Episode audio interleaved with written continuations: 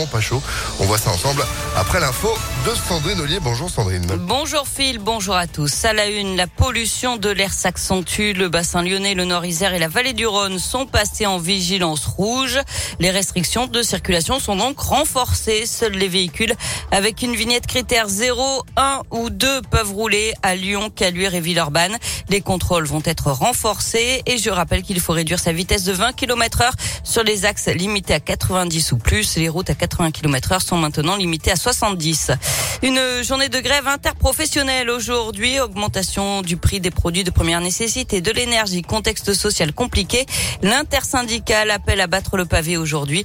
Les revendications concernent principalement l'emploi, les conditions de travail et surtout les augmentations de salaire avec une mesure clé. Mireille Caro, représentante CGT dans la région. Nous, ce qu'on réclame, c'est une augmentation, euh, bien sûr, euh, du SMIC, mais avec un SMIC euh, qui doit être à 2000 euros brut par mois, puisque tout augmente sauf les salaires. Il y a, on, assiste quand même à une inflation qui est considérable. Alors, je crois qu'aujourd'hui, tout le monde peut faire le constat qu'avec un SMIC, eh ben, c'est très difficile une fois qu'on a payé son loyer, qu'on a payé sa facture de chauffage, son essence pour aller travailler. On s'aperçoit bien qu'il reste plus grand chose pour vivre. Et donc, le coût de la vie augmente, mais à côté, les salaires, quant à Et le mouvement devrait durer car les syndicats préviennent cette grève est reconductible. La manifestation à Lyon, ce sera à 11h30 devant l'ancienne gare des Brotteaux en direction de la préfecture et puis à Villefranche-sur-Saône. Le rendez-vous est donné à 17h place du Promenoir.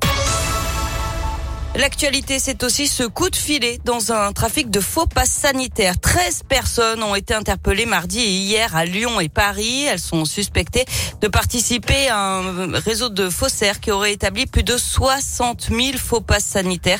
C'est l'ordre des infirmiers de la Loire et un médecin de la Sécu qui avait donné l'alerte. Elle, elle s'était introduite dans le système informatique de l'hôpital Édouard Herriot pour retirer des fichiers et les remplacer par des QR codes injurieux. Une ingénieure de l'établissement opposée à l'obligation vaccinale a été interpellée dans l'agglomération lyonnaise.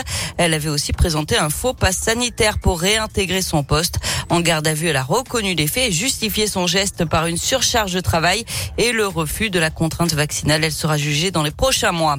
Et puis une grosse frayeur dans la Loire. Une fillette de 8 ans a chuté d'un télésiège. Ça s'est passé hier après-midi à la station de Chalmazel alors qu'elle se trouvait à plus de 10 mètres de haut. D'après les pompiers, la jeune victime a été héliportée vers le CHU de Saint-Etienne mais son pronostic vital n'était pas engagé. On passe au sport avec du hand et la France qualifiée pour les demi-finales de l'Euro. Les Bleus ont battu de justesse le Danemark 30 à 29 hier soir. Du foot, la Saint-Etienne a battu Angers hier soir en match en retard de la 20e journée de Ligue 1, score final 1-0. Les Verts sont toujours derniers du championnat.